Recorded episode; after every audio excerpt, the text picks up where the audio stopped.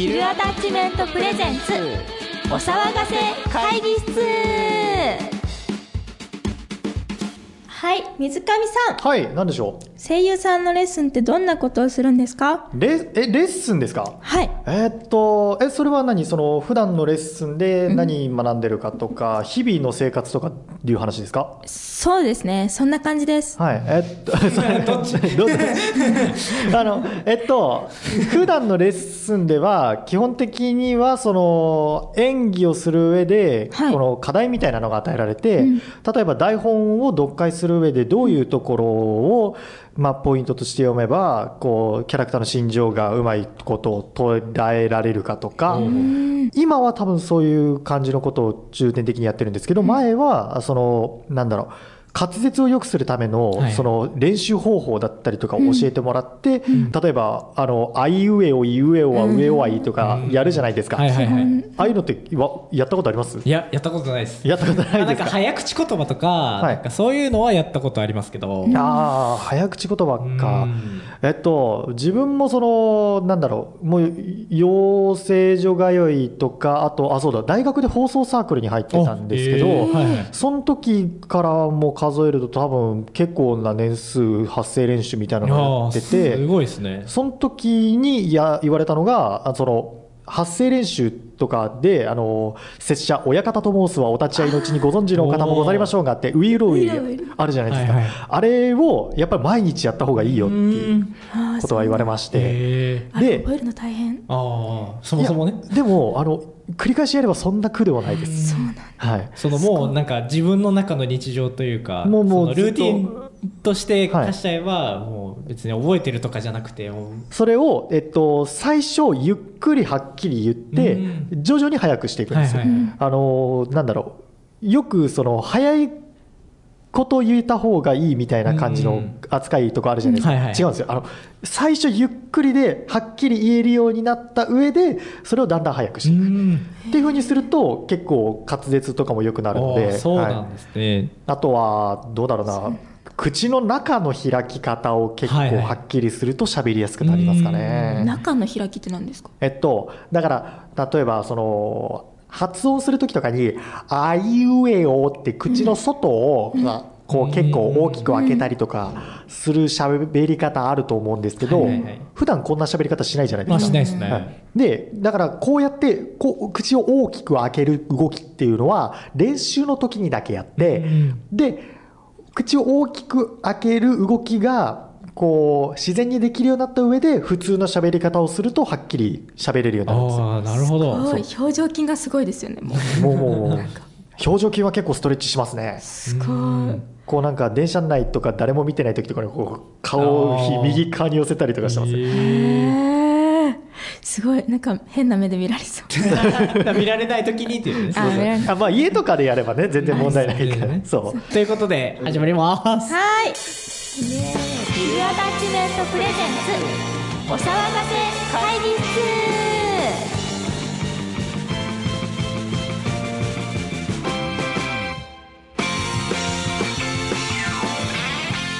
改めましてこんにちは。小野大です。岡添圭一です。この番組は日常の小さな疑問をエンタメに変えちゃう会議をコンセプトにお送りしますはい、パーソナリティは音楽制作チームヒルアタッチメントのメンバーミュージシャン小野田愛とテレビマン兼作曲家の岡添圭一です、はい。えー、2人それぞれの職業視点から独自のエンタメの話をしちゃいます、えーそして今回もゲスト会です。えー前回に引き続き名古屋声優から、えー水上翔太さんです。よろしくお願いしまはいよろしくお願いします。今週もやってきました。素晴はらしい ありがとうございます。さっき机にテープつけて出ましたけど大丈夫でした？はいじゃ大丈夫。い大丈夫 はいちょっとねオープニングで結構語り尽くしちゃった、結構言っちゃった。からうん結構言っちゃった。ううんんもういいかなもういいかなもういいから。もういいかなってなんか言い方ねあ、ごめん、あ、ごめんなさい。大丈夫？ごめんね。あ、じゃあ、もう大丈夫。はいはい、はい。それでは、よろしければ、ぜひ最後まで、私小野大と。岡添圭一と水上翔太にお付き合いください。小野大です。岡添圭一ですせーの。お騒がせ会議室。愛ちゃんはい何でしょうか？えーこの番組はですね、えーお騒がせ会議室ということで毎回議題を決めてそれについてお話しして最後に議題を出すという流れになっております。はいそうなんですねはいというわけで今回の議題はこちらお騒がせ会議室的恋愛論イエイエーイ素晴らしい恋愛です。愛ちゃん大好き。恋バナ大好きな。ん で大好き。えー恋愛それは人類最大の幸福、はい。恋愛それは己を試し試される人生最大の試練。深いなということで、えー今回はお騒がせ会議室的恋愛論を語っていこうと思います、えーミュージシャンテレビマンそして声優目線で恋愛をどう捉えているのでしょうか。はい。さあ恋愛ということで。はい。恋愛か。どうですか水上さん？どうですか？急に振りますね。でもね実はそんなモテたことないんですよ。恋愛がねなんだろうな。だって小小学校中学校高校大学と,、はい。と彼女がいなかったのでそうなんですね。あの先週の放送で僕あのほら吹奏楽部だっていう話をしたんですけど吹奏楽部って大体男子少ないんですよね。めちゃめちゃ少ない。少ないんですよね。はい。で僕の同期も、えっと、僕を含めて5人だったんですよ。うん。で、えっと、高校を卒業するときに気づいたんですけど、はい。あの僕以外みんな彼女がいました。うわー。うわ辛い。辛い。それは辛い。辛いと思って、まあ、なんかその鈍感さがね多分あー。ぜあの恋人でか彼女できない原因なんじゃないかなっていう気はするんですけど。告白されたことは？ちなみに。告白されたことはありますね。お。一応は。その時に OK はしなかったんですね。いやしなかったんですよ実えは、ー、なんでですか？えっと中学の時かな、あれは。本命チョコをもらったんですよ。おバレンタインに。だったんですけど、、はいやでも正直そのまああの本当にごめんなさいなんですけど、はい。あの友達だと思ってた子だったんですよね。ああなるほど。あー。そうそうそうはいはいはいで恋愛感情がない状態で果たして付き合っていいものなのかどうかみたいな。優しい。優しくないですか？優しいと思う。優しいでも相手のことを考えれる。ですね。ですごく優しいことだと思いますね。うん。すごく大事だと思う。フォローしなくていいんですよ無い理やり。やいやいやいや。いやでもそうじゃない人って本当に遊んじゃうから。それでああそれはそれはでしょめっちゃ今すごい目が怖かった。マジリアルな話が出目が怖かった。今回なんでこのテーマにしたのかはい。これは実は愛ちゃんの持ち込みなんですよ。はい、はい愛ちゃんの持ち込みなんですね。うんそう。まあ持ち込みってことはそれなりに何があるうんうん愛ちゃんの持ち込み。ちょっとそれはちょっと後で話すとして、はいはいはい。ここ23年の話を聞かせてくださいよってことですあここ23年らしいであそうか。えっとありがたいことにですね、はい。えっと5年くらい前かはに、ようやく一人彼女ができまして。年下？好年下で。す年下です。きだったんですか？好きだったんですよ。あさあはず。はずこれ。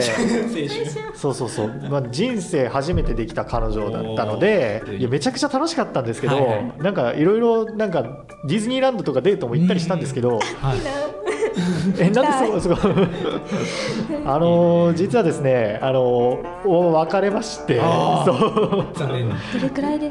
えっと結局あれ付き合ったの4年ぐらい。あ違う34年ぐらい付き合って結構長いですね。あそうだ3年行ってあ4年行ってないわ。えっと行ってない。3年半ぐらい経っはい。た段階で別れちゃいましてえっといまだにこうちょっと立ち直れない感があります。なるほど。そうちなみに愛先生はどうなんですか？え？そうこんな話を振ったからこそからには。いや私はそんなに話さなくてもいいかなと思ってるけどえ？ー、でも最近別れちゃった。あぶっちゃけましたね。ーご愁傷様です。入院最中に別れました。入院してる最中に別れた。そう え別れ話とかはどういう感じだったんですか？もう彼氏としてはいいかなって言われました。向こうから。向こうから。言われてあそうなんだね。バイバイ。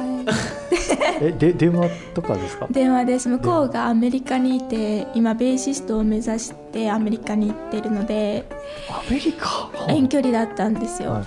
先週言ってたアメリカの男性が優しいみたいなそういうそこに繋がるんですね。まあそこにつながるかもしれない、うん、アメリカの男性は優しかったのに彼氏は優しくない。いや彼氏も優しかったあ優けどしかったけど。その時はちょっと毒舌舌だったかなって感じ、あそう確かにアメリカ人的だよね。そうちょっとアメリカ人的だった。あ。付き合った時もアメリカ人的だったやっぱ前に出してくれた、い、つも。いやもうドストライクな人だったね。愛ちゃんの好みのタイプドストレートだったのに。ストレートだったけど、まあ、彼氏としてはいいかなって言われちゃって。言われちゃそっか私入院してるけど。タイミングですよねタイミング？本当タイミング悪いなって思います。下げ下がってる時に下げる。楽しいなんでこのタイミングやねんみたいな。うら。入院してるけどまあねその時ってやっぱ助けてほしいなっていう女の子の感情が湧き出るじゃないですか。わかりますか、視聴者さん女の子の。わかります？そういう時ってあるんですよやっぱり。助けてほしいなとか慰めてほしいなっていうのがあるんだけど、やっぱり私もね、まあ、バーって行っちゃったせいでやっぱそっちもそっちで、まあ、なんかいろんな活動を今頑張ってるわけだしっていうのでまあもういいかなって言われちゃって、シュンってなってる。すねてるすねてる。っていう感じになっちゃったんです。はあこれねめちゃくちゃ人生に関わってきますからねこの辺は。うん、でもそのおかげで曲が3曲かけたから大丈夫、3曲も。そうなんですよ、うん。あのね入院中でその前回もかけましたけども、はい。あの曲を1曲流したりとか。はい「できました」っつって「曲できましたんで聴いてください」とか「歌詞見てください」入院中に作る。入院中でもこれはやるしかない。長尺っていう。うん。うわ もうフル尺でできちゃったみたいな。フル尺で全部やりました、すげえ。3いやもう曲メロできたんで送りますってえ？ってなる。あ分かったっつって。やっぱでも失恋とかってミュージシャンからするとすごく大切なことだなって思うんですよ。それぞれあると思うんですけど、うん。恋愛って大必要なのかなとか。ミュージシャンからするとやっぱり恋愛ってすごく大切なことで恋愛があるからこそ失恋した時にやっぱり曲がポジティブに言うと書ける、うん。書きやすい。恋愛ってやっぱ書きやすいからそこがすごくありがたいことであって、あと感情を表現することができる音に、はい。うん、やっぱり辛い時だと辛い音が出るし、楽しい時だと楽しい音が出る。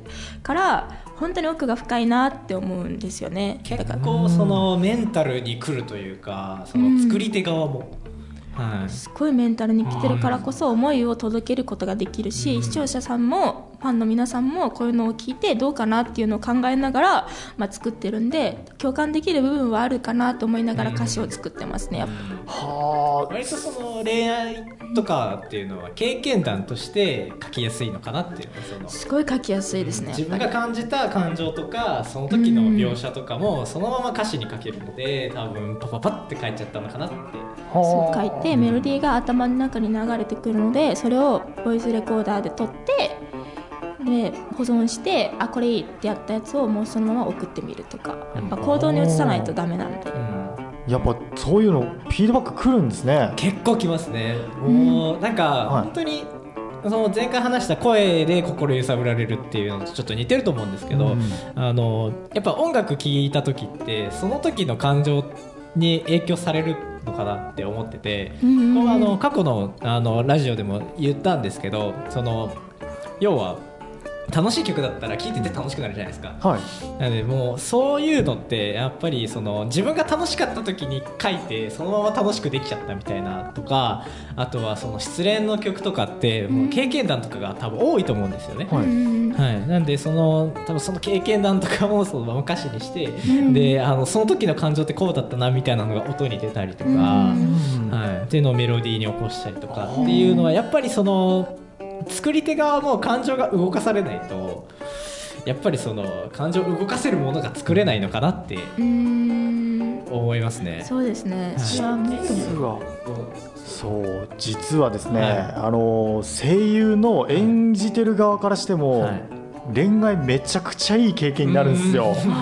本当に。あのだからなんだろうな養成所通ってる時に、そのその彼女いた子と付き合いだしたんですけど、えっと、その時にですねあのやっぱ演技の質が変わったなって言われて、はいはいだからそのなんだろうな多分なんですけど普段その今まで彼女いない状態で過ごしてきて、ん自分一人として、まあ、家族とかいますけど、うん。そういう人たちとの関わり合いの中で自分の表現とかを磨いてきたわけじゃないですか、はいはい。それにプラスアルファ彼女って別の要因が来るわけですよ、ですね。今までその恋愛とかでその好きな人ができた時に自分はどういう声の出し方をするんだろう、うん。どういうことを思うんだろうっていうのが実際に付き合ってみることでインプットされるんですよ。はいはい。であそうかこのキャラクターを演じる上でこのキャラクターはこのキャラクターが好きだからはい。あじゃあ自分がその彼女のことを好きだっていうような気持ちで喋ってる時の喋り方をそのまま当てはめようみたいなうん。感じで応用できるんですよ。はいはい。ってなると、あのやっぱりそのなんだろうあ想像以上に自分甘ったるい声出るんだなとか。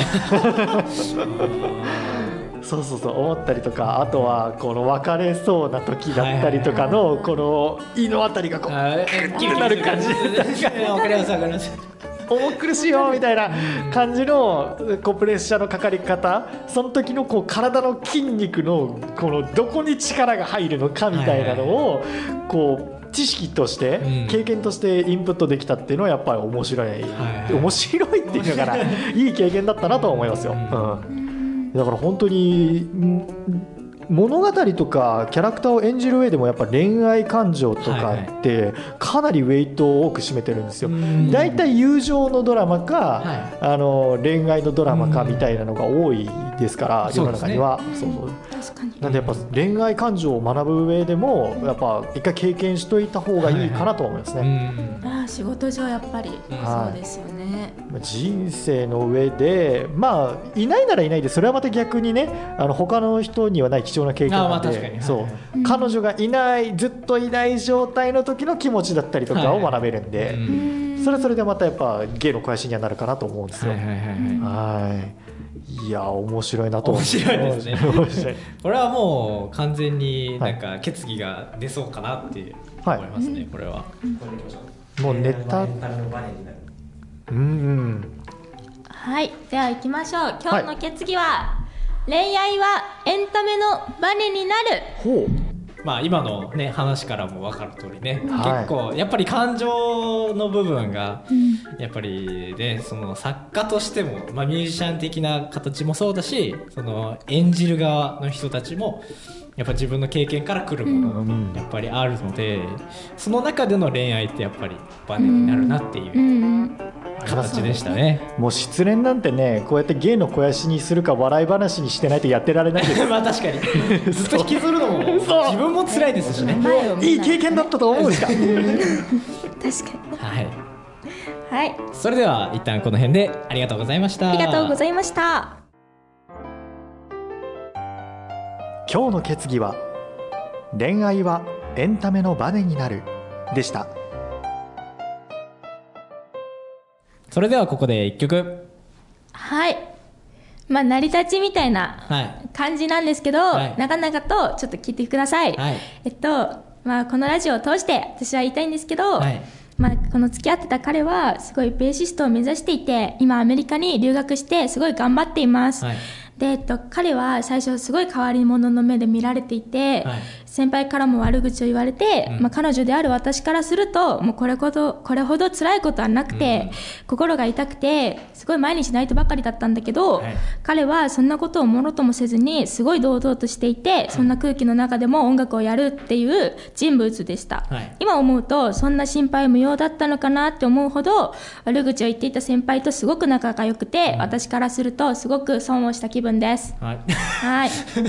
それそれで、人のためじゃなくて、その自分の可能性というものを信じながら、音楽が大好きで、ベースが大好きで、自分のためにやっていたものはあるかなって思うんだけど、はいそれでもまあ好きだったから、まあ変わりない、なかったようで、まあ付き合ってきました。はい。まあでも、やっぱ学生だったから、やっぱり異性のトラブルもあるよね。あるよね。あるよね。そうああって、まあ、すれ違いも多くて、まあ、3年付き合った末、まあ、入院している最中に別れてしまったけど、はい。まあ、嫌いになったとかじゃなくて、まあ、今でも普通に仲がいいし、まあ、なんか直感ではあるけど、まあ、大盛りになるかなって自分の中では思ってます彼は、はい。だから彼のこともみんな応援してあげてください。はい。はい。でじゃないはいです。であいちゃん締めが甘いよで、で、違う、違うよ。まだあるもん。まだあるもん。で、まあ、私も、なんかファンの人がね、そうやって病院の最中に、入院してる最中に、一人でも、なんかいて、早く戻ってきてほしいって書いてあった時は、うんもう本当にすごく嬉しくて、なんか助けになったの。うんだから本当に感謝してる、そこは。だから、そんな努力家で、なんかすごい人生で初めて、こんなに尊敬した人は初めてだったから、そんな人に負けないように、私も前を向いて活動を頑張っていこうって思いました。はいはい。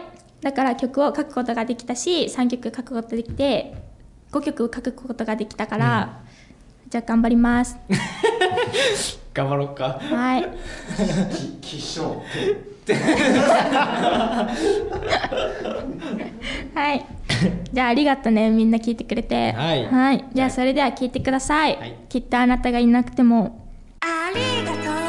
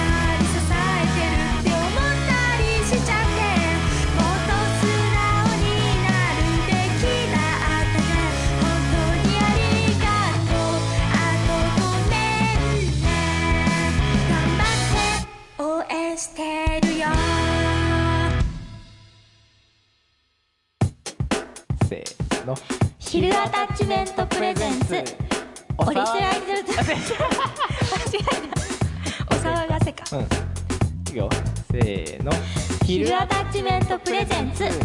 お騒がせ会議室。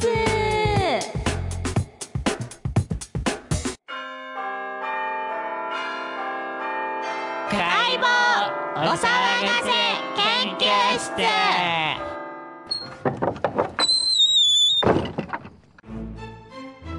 あ所長おはようございますあおはよう愛くんそして水上くんもおはよう、ごめんね。今日も よろしくお願いします。よろしくお願いします。おいいだろう、えー今日もね、えー我々の今教えたいものことのさらにその裏の裏わけのわけ本質の価値に至るまでじっくりと解剖していこうじゃないかはい、所長、よろしくお願いします。よろしくお願いしますはいはい、ということでねはい 戻った早いね普通だ。まだキャラ全部出してないね普通だった。はい、今回はですね、えっとアニソンの文化についてちょっと解剖していこうかなとほう。思っております。アニソンですか？はい。ちょっと僕アニメ大好きで。はい。あ奇遇ですね。奇遇ですね。奇遇ですね。そりゃね まあね声優やってますからね、奇遇ですね。うん。奇遇ですね。あ愛ちも奇遇ですね。大好き。あ。結構ここにいる人、あのアニメ好きな人多めなんおですよね。おうん、まあ全員全員好きか。でそうか、今ここにいる人全員好きなんですよね。でえっとまあアニソンについてなんですけれども、うん、となんでアニソンをちょっと取り上げようかなと思ったのかを説明すると,、はい。うんとまあ、私たちあの音楽制作チームなんですけれどもそのヒルアタッチメントという、えーグループで活動しておりましてでえっとまあ音楽を作る、まあ、エンタメとか。でこういったそのラジオの活動も一環としてやってはいるんですけど、まあ、大きな目標としてねチームとしてはそのアニメのタイアップを取りたい。ですよ。でこれは僕個人としても思ってたことで、うん、と作曲を始めたきっかけもアニソンなんですよ。おーおーアニソンなんですか、そうですそうです。アニソンをもう聞いてもうこんな曲作りたいみたいなっていうのを思ったのが中2なんですよ結構前。結構前ですね。そうですそうですそうです。で中2からだったんでもう完全にそのアニオタ全盛期だったんですよ中2が、えっと、マクロスフロンティア。あフロンティアか。そうなんですよ。でそっからもうああの深夜アニメにどっぷりハマって、はで声優さんとかにもちょっとなりたいなって思った自分もあって、まあ、そっちの方面で曲作りたいなっていうのがまあ思って作曲し始めた理由がそこなんですよ。で、うんとまあ、チームを組んだってなった時に、うんとまあね、自分たちの好きなように活動していくのもありだと思うんですけどやっぱり目標が必要だということであの、まあ、やっていくにあたって、まあ、僕個人として持ってた夢の一つとしてそのアニソンのタイアアニメのタイアップオープニングかエンディングか、まあ、どっちかでもいいんですけど、まあ、それをちょっと狙っていこうじゃないかというん。いう感じででまあ単純にねそのアニメのタイアップっていうのもちょっとざっくりしてるのでどういったところから攻めると自分たちはアニメのタイプ取れるのかなみたいなところもちょっと話すのも含めてちょっとアニソンの文化について語ろうかなと。アニソン文化か。はい。音楽としては結構特殊ですようね、ん、音楽のジャンルとしては結構特殊。アニソンっていうジャンルですもんうね、ん。うーん。確かに。アニソンの中にも例えば R&B 調だったりとか、うん。あオーケストラがあったりとかって壮大なやつとかロックとか、あとダンスミュージックだったりとかってやっぱりいろんなジャンルが混在してる中のアニソンなんですよね。うーん。うん。ありますね。はい、なのでなんかこういう曲作りたいってなった時にそのジャンルを深掘りしていかないといけないみたいなパターンも結構あったりするんで、アニソンか。でもほ結構最近のアニソンって、い、ろんな曲調のやつとかあるじゃないですか、はいはい昔とかだと本当に宇宙戦艦ヤマトとかみたいな、こう結構がっつりそのうん。アニメにはいはいはい。ドーンってタイアップしたって感じの曲が多いじゃないですか。はい。だけど最近とかだと本当に何だろうなオーラルシガレッツとかめちゃくちゃかっこいいなって思うんですけど、でもアニソン結構歌ってたりするじゃないですか。そうですね、はい。うん、なんで、あのーそういうのとかも含めるとなんかアニソンってやっぱ懐が広いんだなっていうのは今すごい思うんですよ。そうですね。そうそうそう。なんとなく、えっと、僕が個人的に感じてることなんですけど、はいはい。あと感じてるというかえっと思ってることなんですけど2つあると思ってて、う。んロックバンドタイアップあの何でしょうね。メジャーロックバンドメジャーアーティストタイアップをはいアニメソングうん。例えば、うん声優さんが歌ってるとか、はい。西川貴教さんがはいはい歌ってるとか、あい。わゆるアニソンとされてるものと、タイアップも。の、うん。で今この比率がどのぐらいなんだろうっていうのはちょっと気になる。うん結構。あタイアップとアニソンの比率、ううんんアニソン全アニソンを専門にしてる声あの、まあ、声優さんとかあとはその水木一郎さんだったりとか、うん。っていうあのアニメのジャムプロジェクトんジャムプロジェクトさんとか。ジャムプロジェクトはアニソンですね。そうですね。なんでそのまあ普通に j p o p としてのアーティストがアニメのタイアップを取るみたいな形と、あとはそのアニソンアーティストが普通にアニソンを歌うっていう比率で考えると、まあ、でも確かにちょっと難しいかな。どうなんだろう。そこをねちょっと気にしといた方がうん。どっちを狙うんだって話になってくるんですよね。例えば僕らはそのメジャーアーティストとしてはいはい。タイアップ取りに行くのか、うん。もしくはアニソンの裏側からアニソン作家としてアニソンを取るのか、うんはいはい。いわゆるまた9メガヘルツ取るのか、ロックバンして取るのか。そこはちょっとね気にしといた方がいいなっていう感じですねうん個人的にはでもアニソンをっていう風にやりたいからなんかメそのメジャーのアーティストとしてっていうよりかはそっちから攻めるといいのかなって。うん。アニソンを専門に歌ってるグループみたいな。感じですかね。やっっぱりそっちが好きなんでやっぱその好きな気持ちを伝えられるのって大事かなっていうのは思いますね、ただでもアニソン以外も普通に好きなんですよ。あまあまああのそうですね。90年代の j p o p すごい好き。その時の時代ってやっぱりメジャーのアーティストさんがアニメのタイプ歌うってことよくあったじゃないですか、ーうん。むしろその年代ぐらいから多分アーティストがタイアップ取ったりとかビーズさんだったりとか、はいはい、ポルノグラフィティさんだったりとか。あー歌ってますね。やっぱ結構アニソン歌うイメージ多いじゃないですか、ありますあります。はい、でやっぱり昔はそのガンダムだったらあの飛べガンダムみたいな感じで、そのままアニメのタイトルを、うん、曲のタイトルにしてでガンダムのことについて話すとか。でサビの最後にタイトルを叫ぶとか。それでいうとここ近年のそれこそビッグネーム、えっとうん。ガンダムだとか、はいはい。ナルトだとか、うん。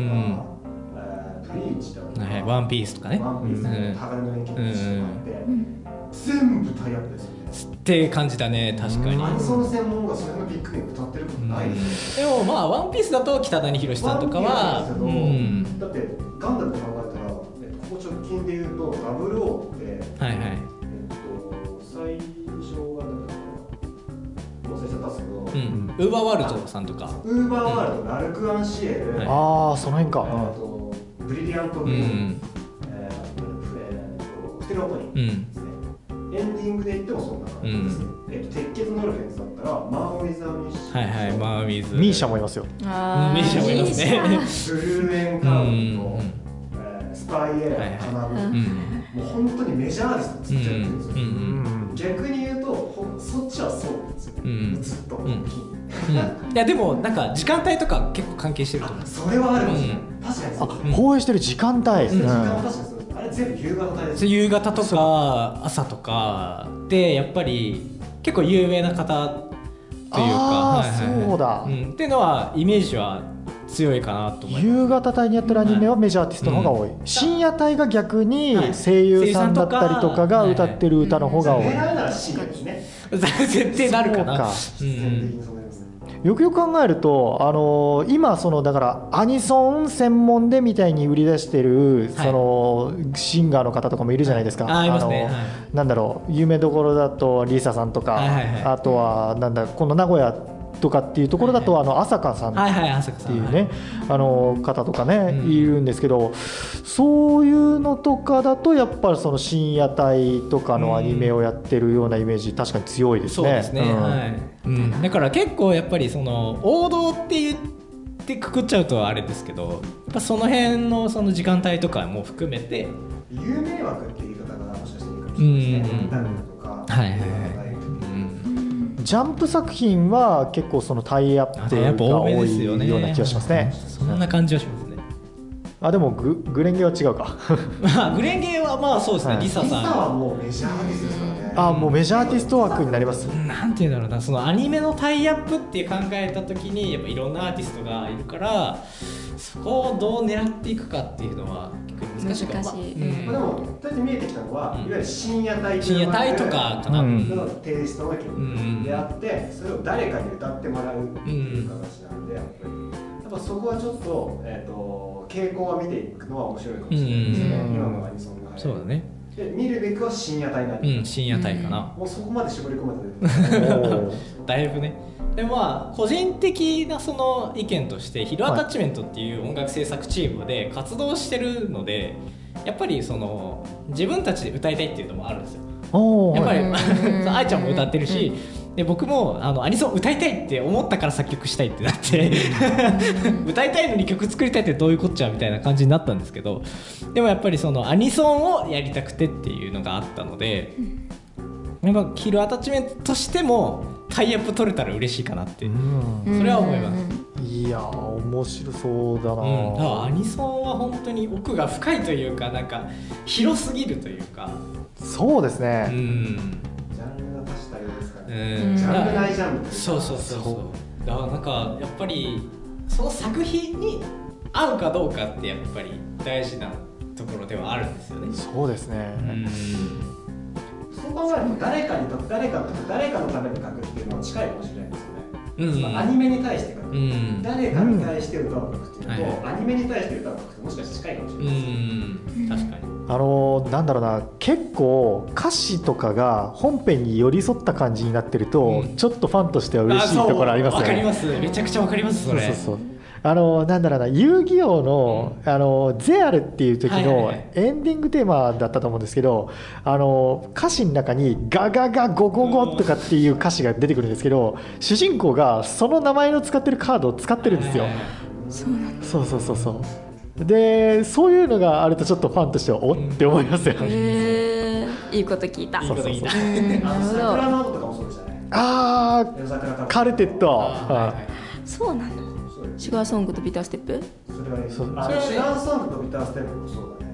そうあれも結界先生に完全に沿ってるから。そうそうなんかそれのなんか本編に出てくるキーワードみたいなのがスッて入ってるまとちょっとおっていう感じにはなりますね。だから結構そのだからやっぱり作品に寄り添えるかどうかっていうのはやっぱりファンファンがどう感じるかっていうのは大事かなってうんだからやっぱりアニソンを書く上でやっぱその作品を知らないとうん。やっぱ侮辱的になるのかなって思うからそこは丁寧に扱わないといけないのかなって。そういうとこ気にしつつって感じですうんうんうんうんうんっていうのがまあ一番うんかな。すごい今回も語っちゃいましたね。めちゃくちゃ熱くなりました。超 楽しかった。今回も勉強になりましたそうだな。次回も頼むぞ。はい。ははい、では解散。い。バイバイ。ありがとうございました。それではここで CM です。なあ荒川区って荒川は流れてないんだって。そうなの？うん。荒川区ってさ23区で唯一ストアバックスないんだってそうなの？あとさ荒川区中高年アイドルって知ってる？知ってるよ。荒川区の地域活性化を応援するラジオ番組だろ？そうなの？なんて番組？あなたのおかげ。で毎週金曜日放送中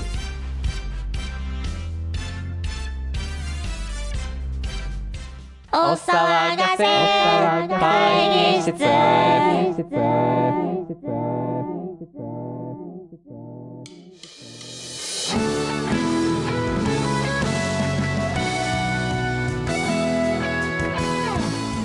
はい。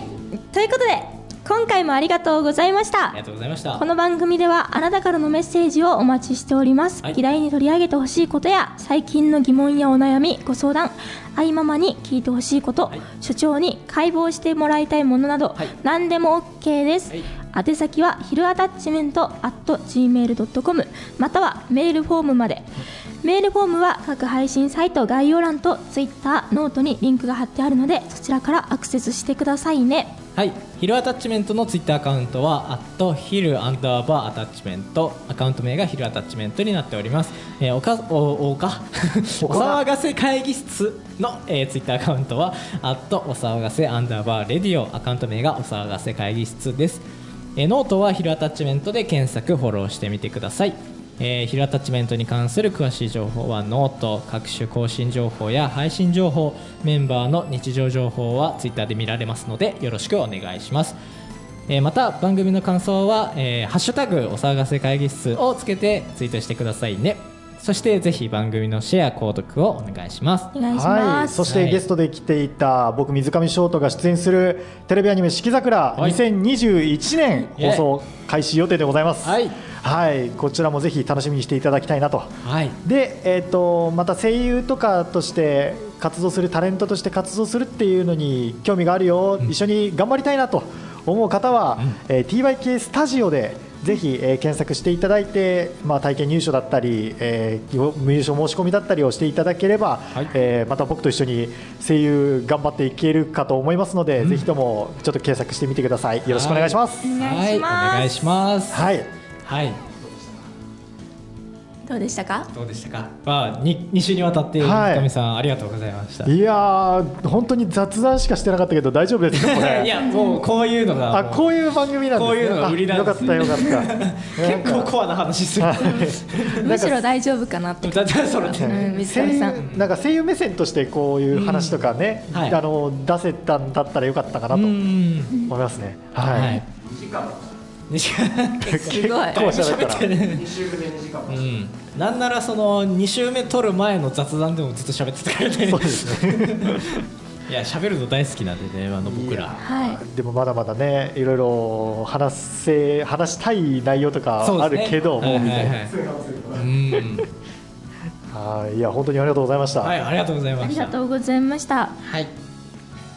ということでね、えーこれからもよろしくお願いしますはいここまでのお相手は小野大と岡添圭一と水上翔太でした。